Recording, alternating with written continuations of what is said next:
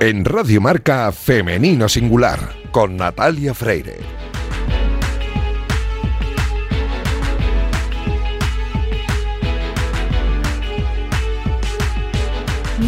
Buenos días y bienvenidos un sábado más a este espacio de radio en el que nos empeñamos en dar visibilidad y voz a las mujeres que hacen que nuestro deporte sea cada vez más grande. Permitidnos que en la próxima media hora hablemos solo en femenino singular, que es el nombre de este programa que escucháis ahora mismo en la sintonía de Radio Marca. Os recuerdo que podéis encontrar los audios de nuestros programas en todas las plataformas y a los mandos técnicos me acompaña esta mañana Daniel López Cantador, que ya está haciendo que todo suene a la perfección. Hoy tenemos eh, invitada aquí en el estudio, así que no me entretengo más y arrancamos ya.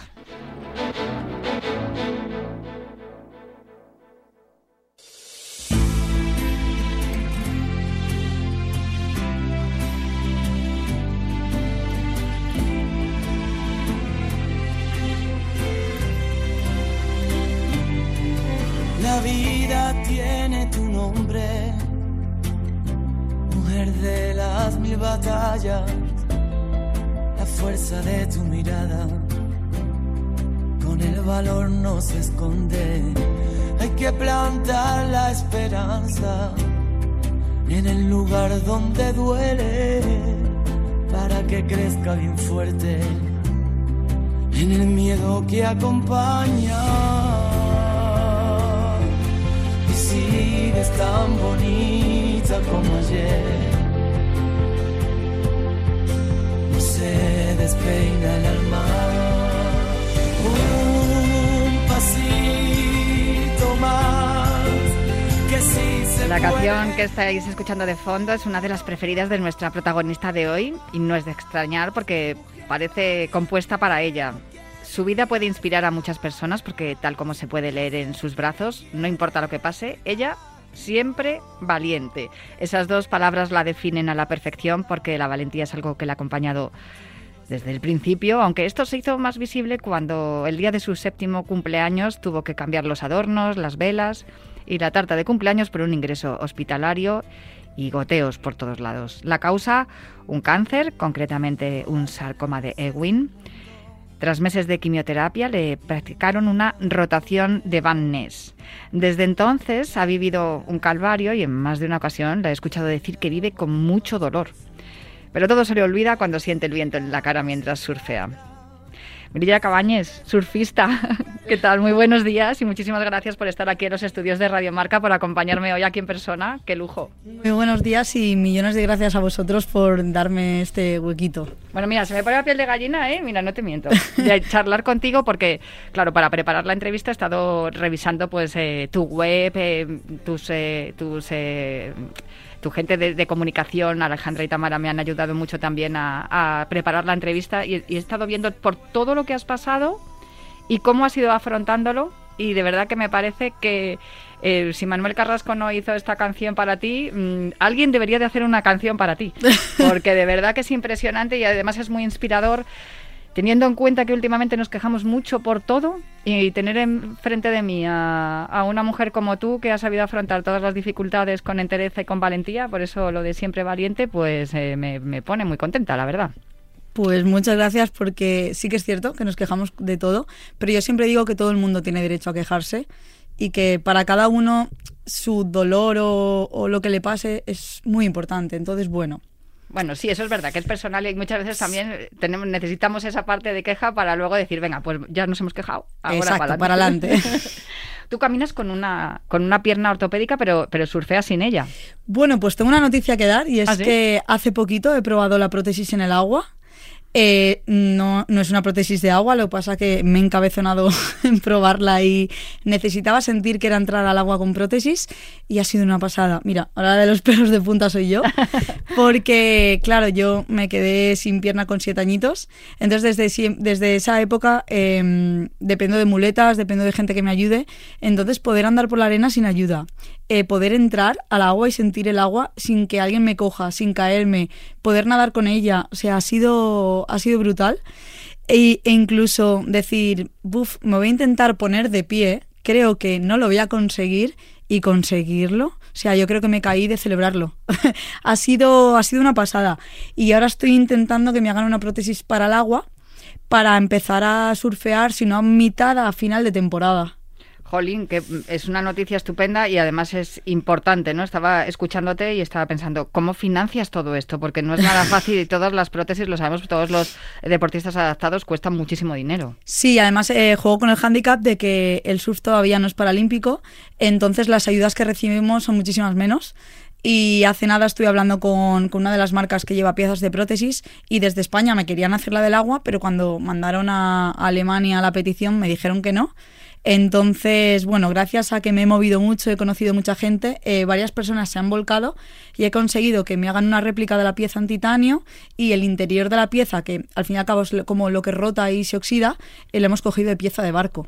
Así entre todos, hemos hecho la prótesis. Al final tiene, tiene que ver esto que es un trabajo en equipo, ¿no? Por lo que estás contando. Tal cual, sí, sí, sí, sí. Y lo que más me gusta es la ilusión que, que le ha puesto la gente. En los deportes eh, minoritarios, en los deportes que no son fútbol, como me gusta decir a mí, porque está el fútbol, ¿no? El fútbol masculino y luego está el resto. Eh, sin embargo, hay, hay muchísima mm, camaradería, ¿no? La gente siempre te echa una mano y, y, eso, hay mucho trabajo en equipo. Al final, de una, manera, de una manera o de otra, dices, voy a echar una mano y, y a lo mejor, oye, si sale bien, bien, pues ya es una manera de sentirte también orgulloso, ¿no? Sí, sí, sí, tal cual, tal cual. O sea, yo es que eh, siempre que he comentado el problema de, es que mi mayor ilusión es surfear con prótesis. ¿Y qué podemos hacer? Voy a llamar a no sé quién. O sea, siempre se ha volcado todo el mundo conmigo. Lo que pasa que el conseguir hacerlo ha sido muy complicado porque siempre es, yo sé cómo hacer esto, pero me falta la máquina. Hasta que he encontrado a alguien que tenía la máquina, todo, he tardado como dos, tres años. Y claro, que se puede hacer el, material, que también es, necesario lo que estamos hablando de titanio. tener la gran idea de decir, vamos a utilizar una pieza de barco. De esto tiene mucho que ver con la, el ingenio, ¿no? Y el buscarse la vida y el ir resolviendo problemas según va, van llegando, que es algo que sabes hacer tú muy bien. Sí, el primer ingeniero yo creo que fue mi traumatólogo, ¿Ah, sí? porque la cirugía que tengo eh, para esa época, que era 1994, me parece muy futurista, porque amputar la pierna por completo desechar el fémur y luego lo que es rodilla, tibia, pero no hay pie, volverlo a implantar en tu propio cuerpo y al revés, ¿A quién se le ocurre eso? Yo iba a preguntarte mm, por eso, precisamente, porque te iba a preguntar, cuando lo he dicho al principio, cuando hacía tu presentación, que es la rotación Van Ness, es precisamente lo que acabas de explicar, ¿no?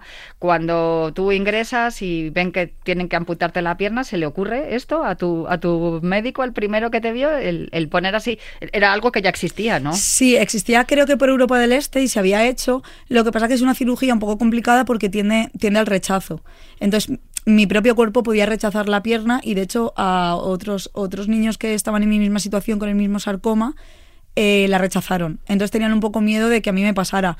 Pero como dijeron mis padres, dije yo, dijimos todos, aunque rechace, siempre me pueden amputar. Que al fin y al cabo era la última, la última opción. Mm. Entonces nos, nos daba un poco igual. Y lo intentamos y es que me salió perfecta la primera.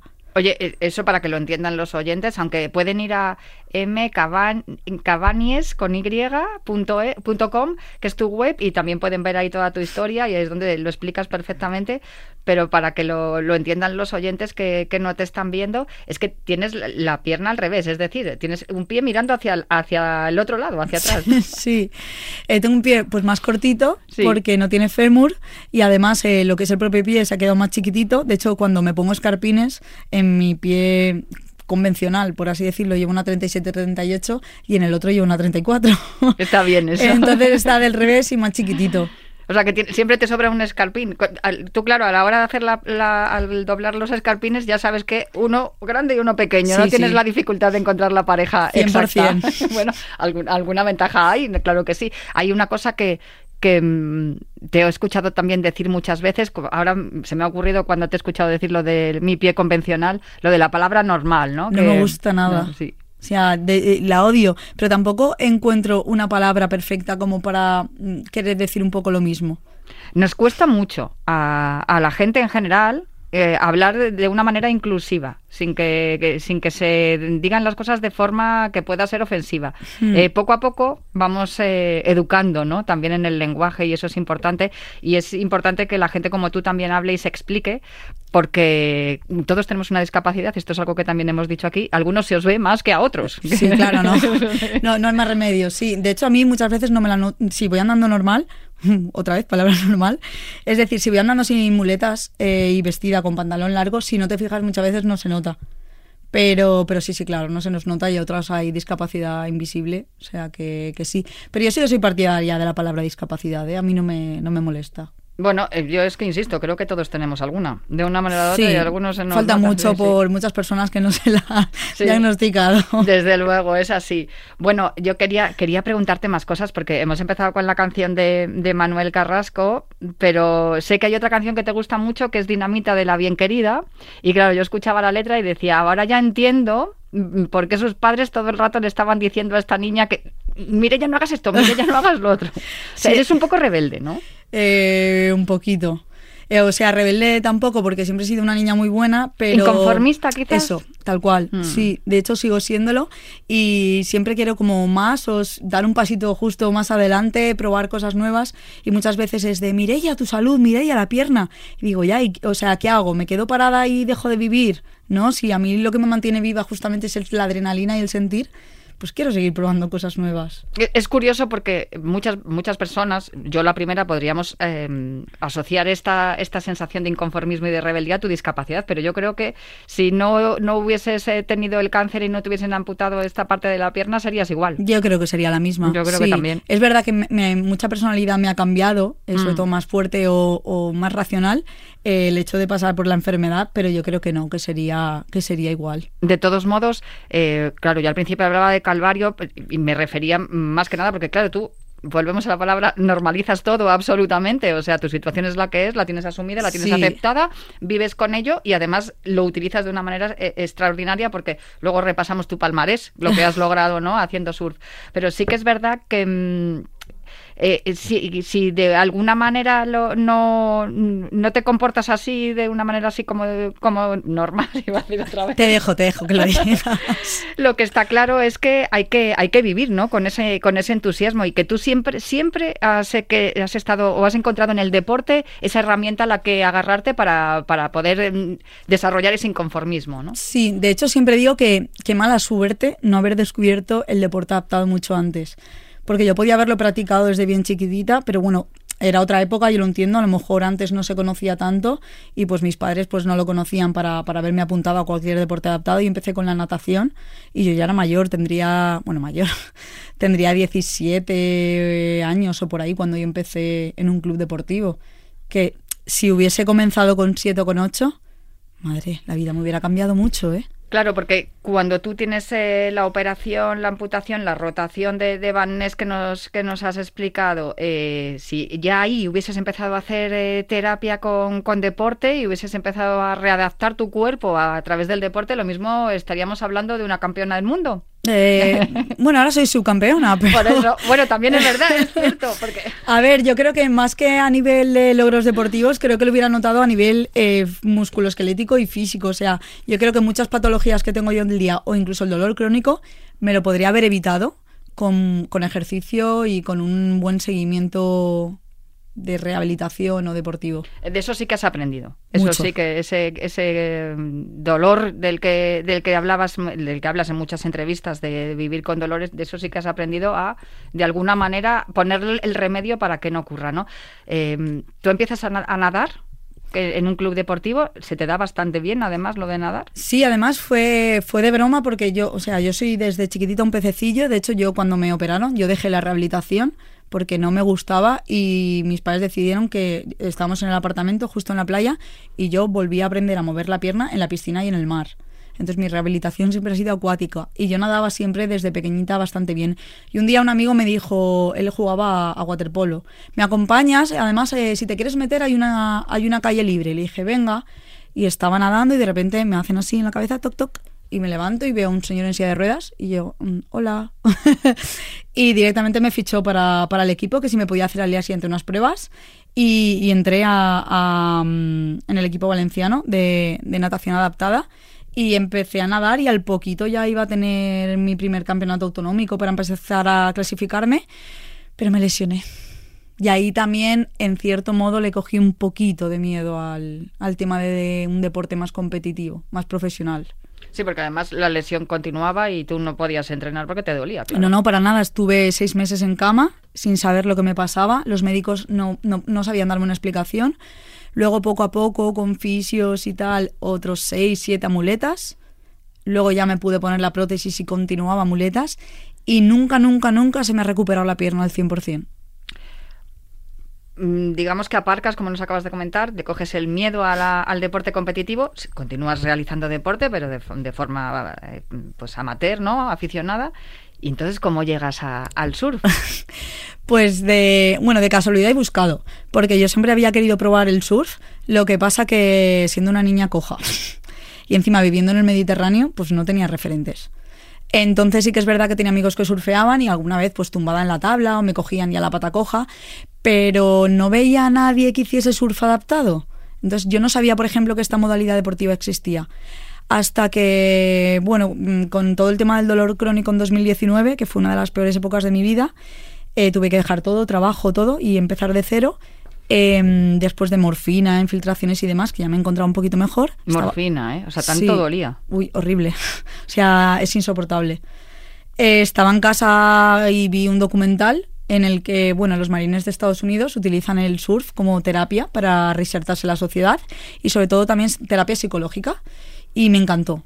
O sea, dije, si ellos pueden, yo también. Y dije, voy a ver qué hay en España. Y entré directamente a Google y descubrí pues a los que hoy en día son mis amigos, eh, que además venían de ganar el oro en el Mundial de 2020. O sea, Carmen López, Odi Sí, Pascual, que han pasado Ángel por aquí, por este programa. Claro, todas, todas, todas. Y los busqué en Instagram y me puse a hablar con ellos en plan, pero con mucho miedo y mucho respeto, en plan, es que no sé si voy a poder, pero yo tengo que intentarlo. Y estuve hablando con ellos, acabé mm, conociendo a Pedro Gutiérrez de la Federación Cántabra y, me ayudaron una barbaridad. Y luego justo es que, bueno, yo trabajaba en una agencia de comunicación en, Madrid y años atrás me habían llamado para darme una beca de surf terapéutico eh, con una ONG que se llama Caen que están en Valencia, pero me había tocado rechazarla porque, claro, había que ir todas las semanas al agua y yo vivía en Madrid. Pero yo me quedé ahí con la mosquita detrás de la oreja. Entonces, después de hablar todos ellos y vi, ver el documental, que creo que se llama Invencibles, dije, aquí tengo que hacer yo algo, porque es como que ya me encontraba mejor físicamente, pero me faltaba algo para, para volver a ser yo anímicamente, estaba súper apática. Entonces llamé a la escuela que donde está la, la ONG, y les dije, me presenté y además que no les dije quiero probar el surf, no, les dije, hola, quiero competir en surf adaptado. A ver, eh, perdóname, Mireya, ¿cómo se pasa de tener miedo a la competición a buscar competir en otro deporte que, que tiene- algo tiene que ver con la natación también? Es que hay una dualidad ahí dentro de mí que adoro competir, soy súper competitiva, me encanta mucho sobre todo los retos personales, pero a su vez es de, te puedes volver a lesionar ya, pero es que si no lo pruebas no lo sabes. Pero esta vez sí que lo hice bien. Porque, bueno, hablé con ellos, eh, se pusieron súper contentos, me iban a ayudar y me dijeron, eh, esto era septiembre, y me dijeron, en marzo empiezas.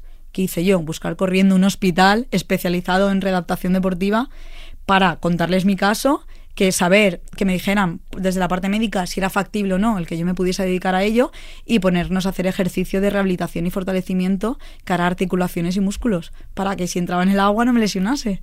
Claro, porque ese era el riesgo que tú podías correr y, y de hecho sé que tienes las rodillas y tienes lesiones crónicas, ¿no? Sí, hay lesiones que no se me van a ir, entonces pues eh, gracias a estos 3, 4 años he aprendido a vivir con ellas y mm, pues eh, si un día me paso, luego tengo que estar uno o dos muy paradita, medicación, eh, voy mucho a rehabilitación y al fisio, de hecho ahora por ejemplo que he parado en Madrid, pues mañana he tenido que coger fisio porque me duele mucho, entonces pues voy jugando con altibajos, pero sí que es verdad que el surf, más allá de la terapia psicológica, eh, me ha hecho fortalecer mucho el cuerpo.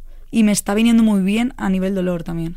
Es curioso porque la primera vez que lo pruebas, lo cuentas también en, en alguno de los vídeos que están en tu web, la primera vez que lo pruebas te, te pasó pues más o menos lo que te ha pasado ahora con la prótesis Sí. con la que has probado, ¿no?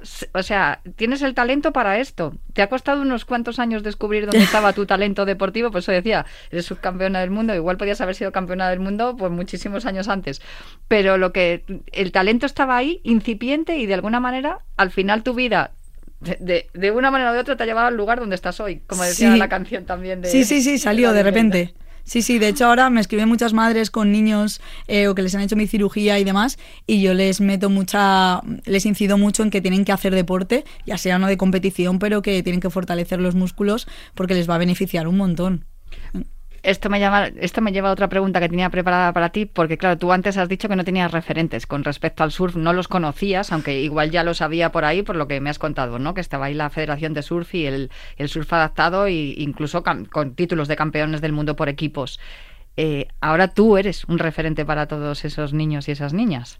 Sí, la verdad es que también trato de serlo por el hecho de no quiero privar a nadie de sentir lo que yo siento o lo que he sentido porque cada vez, por ejemplo, que ayudo a una persona a entrar al agua, ya sea conmigo o con voluntarios, yo no soy quien para enseñar a hacer surf porque apenas sé hacerlo yo, pero sí que busco eh, instructores o, voluntarios y esas caras de sonrisa, o sea, de qué felicidad o esas sonrisas, es que no lo paga el dinero. O sea, es súper bonito y, mira, y lo que se siente en el agua, entonces, si yo he tardado, no quiero que los demás no puedan intentarlo. Si no quieren que no lo hagan, pero si de, si, si de verdad quieren, yo les voy a ayudar a que, a que lo prueben. Fíjate esto que me estás contando, que mm, tiene mucho que ver con lo que nos cuenta siempre en este programa Irina Rodríguez, que ella ha sido eh, subcampeona olímpica de, sincronizada, se llama artística ahora, la natación artística, y habla siempre de que somos seres holísticos, que estamos conectados, el físico, eh, la mente y las emociones. ¿Cuánto te ha ayudado a ti mental y emocionalmente o psicológicamente y, emocionalmente la práctica Mm, del, surf a nivel competición? Eh, una barbaridad. Porque, mm, de hecho, yo siempre digo que aprendo más en una manga de competición de 20 minutos que en 3-4 baños libres. Porque tú tienes que centrar, aparte de que tienes eh, justo un trocito de, mar solo para ti y para los 3-4 que estáis en el agua, entonces no tienes nadie que se te meta por el medio, eh, estás centrada esos 20 minutos al 100%, tienes como toda tu, tu concentración tu mente ahí y no estás distraído para nada. Entonces, en ese momento yo he entrado al agua a competir con mucho dolor y durante esos 20 minutos no lo he sentido porque desviaba mi mente en otra cosa que tenía que hacer. Eso sí, luego he salido del agua, me he ido camilla y está hecha polvo, pero es una pesada lo que la mente puede desconectar. Y luego otra cosa que estás contando ahora también, que tienes esa parte de mar para ti sola, esa conexión, ¿no? Con, el, con la naturaleza que te ofrece un deporte como el surf. Sí, de hecho yo siempre decía que el único sitio donde yo sentía paz era en el mar. Eh, pues, habían épocas en las que no dormía y yo cogía la tumbona o cogía la toalla y me iba al mar y ahí dormía. O sea, yo cierro los ojos y empiezo a respirar con el ritmo de la las arena, ¿no? Sí, sí, en la arena. a ver si te vas a meter con la tabla en el agua y apareces en Hawái. pues oye, no estaría mal, ¿eh? Bueno, si no hay mucha marejada, vale. Pero... sí, sí, además siempre, o sea, soy la típica que disfruta mucho en alta mar, en barco y demás, porque siento muchísima paz. Cuando la gente eh, suele tener miedo cuando en el horizonte no ve nada, y a mí me da paz y saber que, que estoy en el mar. Es un sitio en el que siempre digo, el mar es más fuerte que nosotros y al final manda él, pero es un sitio donde me siento segura. ¿Notas la diferencia en cuando, porque claro, eh, compites, tienes que competir mucho fuera, cuando compites fuera de España y cuando compites en España, en cuanto a ese tema y también al tema de la, la, repercusión que tiene el surf aquí en España? Sí, en el extranjero hay muchísima más repercusión, sobre todo en Estados Unidos.